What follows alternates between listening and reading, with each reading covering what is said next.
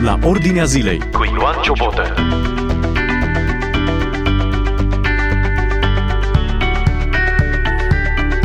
Bine v-am găsit în emisiunea la Ordinea Zilei. Astăzi un subiect pe care eu cel puțin nu l-am mai auzit uh, până acum, nu l-am mai citit nicăieri. Va fi o lectură din revista Știri din Israel, numărul 8 pe 2023, despre greutățile imigranților musulmani în Israel.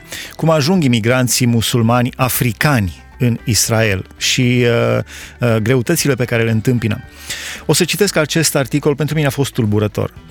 Am dansat de bucurie când am ajuns. A fost una dintre cele mai fericite zile din viața mea. Așa a descris Ismail Abdul Rasul, tata a patru copii din Darfur, Sudan, sosirea lui în Israel în anul 2007, după cinci ani mizerabili petrecuți în Egipt și o călătorie chinuitoare prin peninsula Sinai. Ceea ce este în mare parte uitat astăzi de întreaga lume este marele aflux de africani, în principal eritreeni și sudanezi, care au ajuns ilegal în Israel între anii 2006 și 2012. Imigrația lor i-a șocat pe israelieni la acea vreme, deoarece a condus la un număr semnificativ de africani care trăiesc astăzi în țară, în special în zona orașului Tel Aviv. Numărul total de imigranți ilegali din Africa în Israel este estimat la 55.000, dintre care aproximativ 35.000 trăiesc încă în Israel. Povestea din spatele acestei realități merită să fie reamintită pentru dramatismul, oroarea și impactul acesteia. Mai întâi drumul. Imigranții musulmani africani au venit aproape toți în statul evreu pe cale terestră. Afluxul a început în anul 2006, aparent pentru că niște contrabandiști egipteni au ajutat câteva sute de africani să intre în Israel, iar guvernul israelian le-a arătat clemență. Pe măsură ce vestea s-a răspândit în Egipt și mai departe pe continentul african, tot mai mulți oameni au urmat. În 2009, jurnalistul Uriel Helman, Heilman a rezumat după cum urmează motivele africanilor care trăiesc în Egipt. În Egipt este pericol și sărăcie, tabere de refugiați supraaglomerate, foarte puține locuri de muncă și soldați egipteni prea zeloși, gata să deschidă focul asupra oricui dorește să fugă în Israel. De cealaltă parte se află prosperitatea relativă și protecția Israelului, o țară occidentalizată, un guvern mai înțelegător și o gamă largă de servicii pentru refugiați, inclusiv în unele cazuri locuri de muncă. Este bine, iubesc Israelul, sunt oameni buni aici, a declarat Emanuel, un băiat sudanez în vârstă de 16 ani, care a reușit să treacă granița în siguranță. Emanuel doarme într-un pat curat, are trei mese pe zi și este dus ocazional la piscină, tabere de vară sau diferite excursii în natură. O femeie sudaneză a explicat de ce a străbătut pe jos cei peste 320 de kilometri prin Egipt și deșertul Sinai până la granița cu Israelul. Egiptenii ne-au scuipat și ne-au numit maimuțe. Am auzit că voi fi tratată bine în Israel și așa a fost. Ne-au dat ciocolată și suc, dar ne-au pus și cătușe. Când această viață relativ bună în Israel a devenit cunoscută, cu ciocolată, suc și cătușe, a urmat traficul de persoane. Ibrahim este un orfan din Laibe, din Guinea, Africa de Vest. El spune că în 2006, când avea 15 ani, proprietarul magazinului de aparatură electrică unde lucra i-a povestit de, despre bogăția din Israel și s-a oferit să-i plătească drumul până acolo. În schimb, el a cerut uh, lui Ibrahim jumătate din veniturile lui pe viață. Ibrahim a acceptat oferta de robie pe datorie. La scurt timp după aceea s-a trezit prizonier în călătoria de 13 zile pe uscat din Guinea spre Maroc, Egipt, Eilat și Tel Aviv. La Tel Aviv, traficanții l-au dus la stația centrală de autobuz, dar angajatorul său nu a apărut, astfel că Ibrahim a evadat. După mai multe aventuri, a spălat oale într-un restaurant, a locuit într-un cămin pentru tinerii fără adăpost, a frecventat o școală pentru copii aflați în situații de risc și a petrecut puțin timp într-o închisoare, un cuplu israelian i-a oferit tutela legală. Acest lucru i-a oferit posibilitatea de a-și finaliza studiile, de a deveni cetățean israelian, de a schimba numele în Avi Beeri de la, și de a se înrola în forțele de apărare ale Israelului ca ofițer în 2011 și de a lua în considerare posibilitatea de a se converti la iudaism. Până la acordurile Abraham, inițiate de fostul președinte american Donald Trump, din anul 2020, când uh, Sudanul, Khartoumul a recunoscut Israelul, guvernul sudanez considera Israelul un stat inamic. Cetățenilor sudanezi le era foarte greu să rămână în țară. Israelul era inamicul absolut. Guvernul sudanez mi-ar fi tăiat gâtul dacă ar fi știut că mă duc în Israel, a explicat Ahmed, care a făcut totuși călătoria pentru că situația sa în Egipt era disperată. Oricum, am fi murit aici. Am împrumutat bani pentru a plăti un contrabandist care să mă ducă împreună cu familia în Israel, spune el. Sanka, un migrant sudanez aflat în detenție, este găzduit într-un chibuț. El își amintește declarația judecătorului în cazul său, care suna astfel. Relațiile ostile dintre Sudan și Israel înseamnă că nu te putem elibera, deoarece ai putea fi un pericol pentru cetățenii noștri. El spune, când am venit în Israel, am venit să caut ajutor și să fiu prietenul acestei țări, dar guvernul israelian a considerat că serviciile de securitate sunt incapabile să facă distinția între cineva care se infiltrează în Israel în numele Al-Qaeda, ca terorist, și cineva care este un infiltrat nevinovat care fuge doar pentru a supraviețui. Cel mai dificil pentru africanii musulmani a fost să treacă prin Egipt, groaza din Egipt, unde mulți dintre ei au fost bătuți sau uciși de către guvern. Hamas sau triburile din peninsula Sinai. Organizația Hamas. Poliția a ucis cel puțin 27 de sudanezi care demonstrau în fața biroului înaltului comisariat al ONU pentru refugiați din Cairo, în timp ce polițiștii egipteni de frontieră au folosit în mod repetat forța împotriva migranților neînarmați. În august 2007, de exemplu, soldații israelieni au raportat că au văzut cum polițiștii de frontieră au împușcat doi migranți sudanezi la graniță și apoi au târât alți doi refugiați în afara graniței, unde i-au omorât în bătaie cu pietre. Hamasul și aliații săi tribali din Sinai au fost fără milă față de migranți, după cum este descris într-un articol din publicația Inet, bazat pe un raport al ONG-ului Everyone Group care spune astfel De-a lungul traseului, migranții africani au întâlnit agenții Hamas care le-au promis că îi vor introduce ilegal în Israel în schimbul unei uh, plăți de 2000 de dolari. În schimb, ei au fost reținuți într-un centru de detenție de la periferia orașului Rahaf, Rafah, un oraș egiptean aflat la granița cu Gaza. Iar familiilor lor din Eritrea li s-a cerut să plătească o răscumpărare de 10.000 de dolari americani pentru eliberarea lor. Opt dintre imigranți au fost uciși, iar patru sunt dați dispăruți. Se presupune că aceștia au devenit victime ale traficului de organe și de persoane. Aproximativ 100 dintre ei au fost duși într-un lagăr de concentrare, într-un loc necunoscut, probabil în teritoriile palestiniene. Bărbații sunt bătuți, iar femeile și copiii violați. Deținuților li se dă mâncare proastă și sunt forțați să-și bea propria urină. Cei mai mulți dintre migranți se gândesc la sinucidere, scrie acest raport al ONG-ului Everyone Group, citat de publicația Inet. Activistul egiptean pentru drepturile omului, Hamdi al-Azazi, a relatat despre modul în care africanii sunt aduși la granița Egiptului cu Israelul. Îi transportă mai rău decât pe animale, fiind ascunși în camio- camionete și cisterne goale. Adesea, traficanții construiesc un loc de depozitare fals în camionetele în care sunt înghesuiți refugiații, iar apoi pun deasupra lor fructe, legume și chiar animale. Situația devine și mai gravă. Azazi descrie centrele de detenție în care au fost plasați migranții africani. Prizonierii sunt supuși la tot felul de torturi, torturi și umilințe. Adesea, în timp ce rudele lor din străinătate le aud strigătele de disperare la capătul liniei telefonice, până când se plătește răscumpărarea care va permite eliberarea lor la granița cu Israelul. Cei care încearcă să evadeze sunt uciși cu sânge rece, iar femeile captive sunt violate în mod repetat, adesea în fața soților și fraților lor. În cazul în care rudele nu pot plăti răscumpărarea cerută între 20.000 și 50.000 de dolari, în funcție de gruparea care îi deține, tinerii sunt duși pe piața de organe și uciși atunci când li se scot rinichii. În deșertul Sinai au fost găsite multe cadavre fără rinichi, majoritatea fiind arse. Un raport spune, cadavrele grav mutilate a nouă somalezi au ajuns pe o plajă din Alexandria, Egipt, la începutul lunii aprilie. Cadavrelor le lipseau toate organele vitale. Pentru a se asigura că organele au o mare valoare, acestea sunt adesea prelevate de la persoane încă în viață de către personal medical calificat. Aici aș face o paranteză, cred că merită o discuție pe uh, donarea de organe de la persoane aflate în moarte cerebrală. Sunt în moarte cerebrală sau sunt în viață cei de la care se recoltează organe până la urmă urmelor? Uh, dar să continui lectura acestui articol din revista Știri din Israel, numărul 8 per 2023, care vorbește despre greutățile și se intitulează astfel acest articol, greutățile imigranților musulmani africani în Israel. Traficanții de organe și de persoane mai întâi droghează victimele, le extrag organele, apoi le lasă să moară și le aruncă într-o fântână adâncă și uscată alături de sute de alte cadavre. Al-Azazi, singura sursă pentru această procedură macabră, are imaginile pe care un reporter le-a văzut și le-a descris, însă nu o să citesc această descriere. Este cumplită. Analistul italian Roberto Malini explică, majoritatea veniturilor din traficul de persoane și de organe sunt de fapt folosite pentru a finanța grupările armate fundamentaliste, în special Hamasul.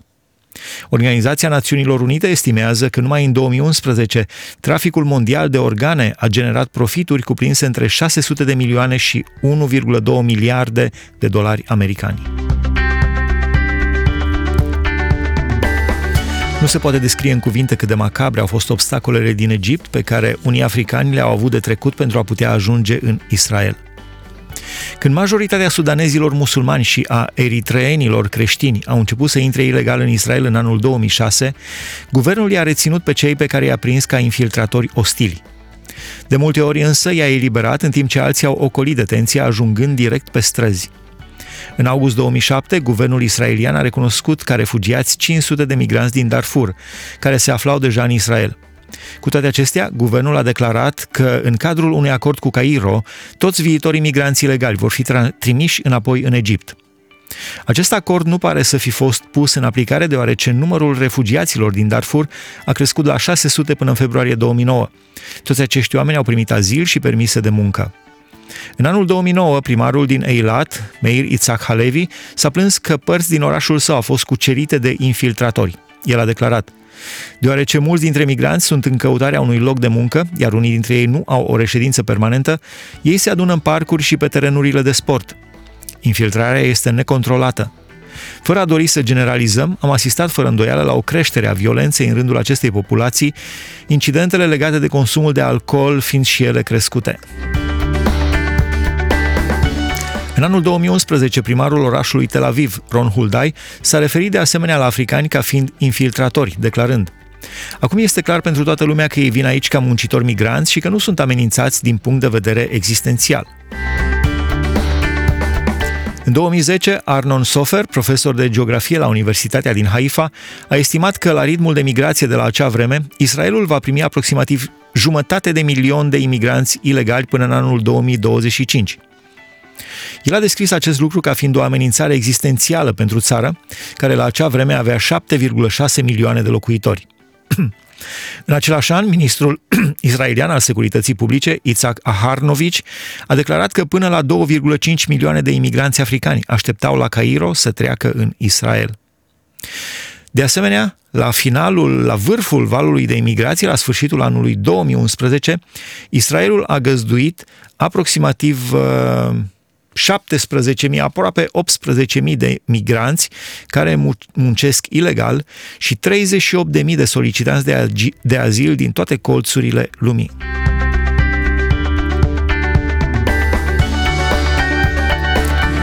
Premierul israelian Benjamin Netanyahu a profitat de aceste previziuni, avertizând asupra unui potop de imigranți ilegali care amenință locurile de muncă ale israelienilor și pune în pericol caracterul evreiesc și democratic al statului Israel. El a pledat pentru construirea unui gard de-a lungul celor 242 de kilometri de frontieră a Israelului cu Egiptul, de la Rafah la Eliat și chiar până la Marea Roșie, precum și pentru construirea unui centru de primire capabil să găzduiască 10.000 de imigranți.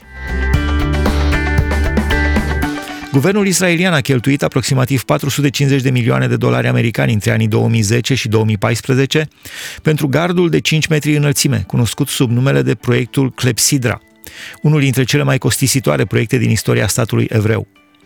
Gardul a redus imediat rata de infiltrare cu peste 99%. Astfel, în prima jumătate a anului 2012, 9570 de africani au intrat ilegal în Israel, iar în prima jumătate a anului 2013 au intrat doar 34. În 2016, când contrabandi- contrabandiștii și-au dat seama cum să treacă peste gard, înălțimea acestuia a fost mărită de la 5 la 8 metri, pe o porțiune de 17 km. Gardul nu a rezolvat doar criza demografică ce pune sub semnul întrebării însăși natura statului evreu, ci și criza morală în fața africanilor care caută refugiu. Cu excepția câtorva relatări emoționante, africanii musulmani ilegali au avut în general o viață grea în Israel, mai ales că ei nu au fugit dintr-o zonă de război, ci doar au căutat perspective economice mai bune. Premierul Netanyahu a discutat despre această situație în 2017. El spunea, ei nu sunt refugiați, sau cel puțin majoritatea dintre ei nu sunt. Cei mai mulți își caută de lucru. O sursă din cadrul poliției israeliene a adăugat în uh, ceea ce îi privește pe sudanezi. Unii au creat o pagină web care descrie rutele de contrabandă pentru ca membrii familiei și prietenii să li se alăture în Israel. Vă reamintesc, lecturez articolul Greutățile imigranților musulmani africani în Israel din revista Știri din Israel, numărul 8, uh, pe anul 2023, care vorbește despre musulmanii africani imigranți în Israel.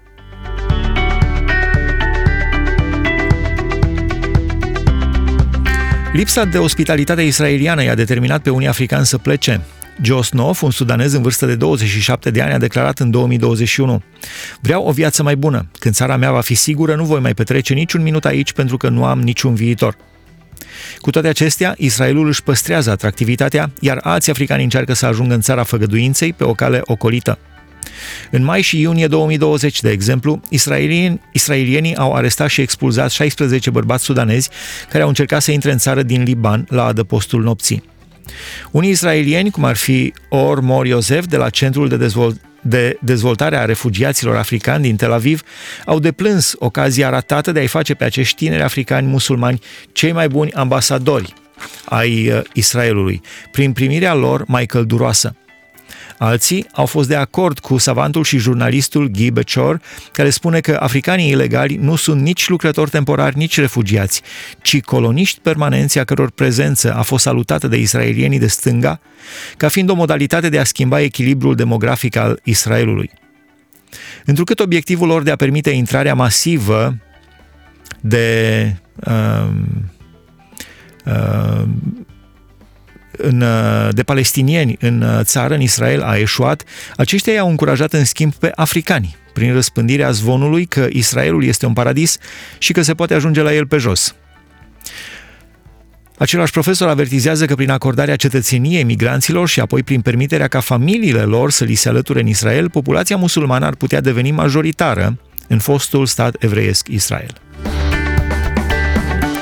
Când se discută despre migranții africani, partidele israeliene de stânga își argumentează poziția citând responsabilitatea morală a statului evreu de a primi migranți uh, ilegali, având în vedere experiența evreiască și istoria inedită a țării, ca fiind un refugiu pentru cei persecutați. Acest lucru ignoră însă faptul că o primire călduroasă ar copleși țara și ar schimba demografia și caracterul, după cum sublinia autorul dinainte. Această dezbatere a fost reluată în anul 2023, la mult timp după ce imigrația africană a luat sfârșit și a devenit o problemă centrală în marea controversă privind puterile Curții Supreme din Israel. De asemenea, în uh, ce circumstanțe, întrebarea care se pune, în ce circumstanțe ar putea curtea să respingă legile adoptate de Knesset, Parlamentul israelian? Susținătorii limitării puterilor curții au indicat trei cazuri în care au fost invalidate legi care îi permiteau guvernului să rețină imigranți africani ilegali pe termen nelimitat și fără proces. Aceștia au susținut că instanța a favorizat în mod nedemocratic drepturile imigranților în detrimentul celor ale locuitorilor din, zona, din sudul zonei Tel Aviv. Aceștia au prezentat aceste decizii ca fiind simbolul preeminent al excesului judiciar și al intervenționismului. Knesetul sau Parlamentul este cel care protejează drepturile, nu Curtea Supremă, a declarat Simha Rotman, unul dintre liderii din spatele efortului de revizuire a puterilor Curții Supreme de Justiție. În concluzie, cazul africanilor musulmani care migrează spontan în Israel este un mic exemplu al unei posibile migrații în masă din Africa înspre țările bogate din Europa sau din Occident în următoarele decenii, în condițiile în care populația continentului s-ar putea tripla până în 2100. Populația Africii. Migrațiile încep de obicei atunci când vestea unei așezări de succes ajunge în țara de origine. Apoi mulți alți migranți au același drum, însă astfel de mișcări de populație sunt legate și de traficul de persoane, corupție și brutalitate. Ca urmare se ridică garduri și alte obstacole până când în cele din urmă criza se potolește. Există de asemenea un aspect distinct israelian în ceea ce s-a întâmplat între anii 2006 și 2012. Migranții musulmani care își părăsesc țările de origine, parcurg distanțe lungi, au experiențe teribile în Egipt și profită de o oportunitate în statul evreu, ajung să aibă în mod clar o mare apreciere, ascunsă totuși, pentru Israel. Departe de retorica furioasă a Națiunilor Unite sau de bigotismul insipid al profesorilor de studii despre Orientul Mijlociu, un număr mare de musulmani tânjesc să trăiască printre sioniști. Malcolm Hedding, de la Ambasada Creștină Internațională din Ierusalim, a explicat Este remarcabil că unii academicieni britanici foarte bine educați consideră că Israelul este o țară rasistă și imorală, în timp ce acești refugiați sudanezi, simpli, par să știe mai bine care este adevărul despre Israel. În acest fel, africanii exprimă o admirație care până acum era cunoscută mai degrabă în rândul palestinienilor și al musulmanilor din Orientul Mijlociu. Astfel, încercarea disperată a acestor africani musulmani de a ajunge în statul evreu indică un aspect important al acceptării crescânde a Israelului. În cele din urmă, fluxul de musulmani africani confirmă o schimbare mai amplă în care statele arabe și musulmani în general acceptă și chiar apreciază Israelul, în timp ce aripa politică stângă internațională, cândva cel mai important aliat al Israelului, să ne gândim la Stalin și Truman, a devenit cel mai aspru critic occidental al acestuia, să ne gândim la Jeremy Corbyn și Bernie Sanders. În mod simbolic, Israelul are relații mai bune cu Arabia Saudită decât cu Scoția, Spania sau Suedia. Naționaliștii palestinieni și islamiștii continuă să comită cele mai multe violențe împotriva evreilor și a Israelului, dar delegitimarea de către aripa stângă este cea mai mare amenințare la adresa țării, alături de armele nucleare iraniene. Ați urmărit un articol semnat de Daniel Pipes, președinte al Forumului pentru Orientul Mijlociu și uh, uh, tradus și publicat cu aprobare. A apărut uh, mai întâi ca articol intitulat uh, Cumplita călătorie a musulmanilor africani spre Israel. Sursa de unde am citat eu este revista Știri din Israel, numărul 8 per 2023 și articolul se intitulează Greutățile imigranților musulmani africani în Israel. Aici se încheie emisiunea la ordinea zilei de astăzi. Dumnezeu să vă binecuvânteze! Ați ascultat emisiunea La Ordinea Zilei cu Ioan Ciobotă.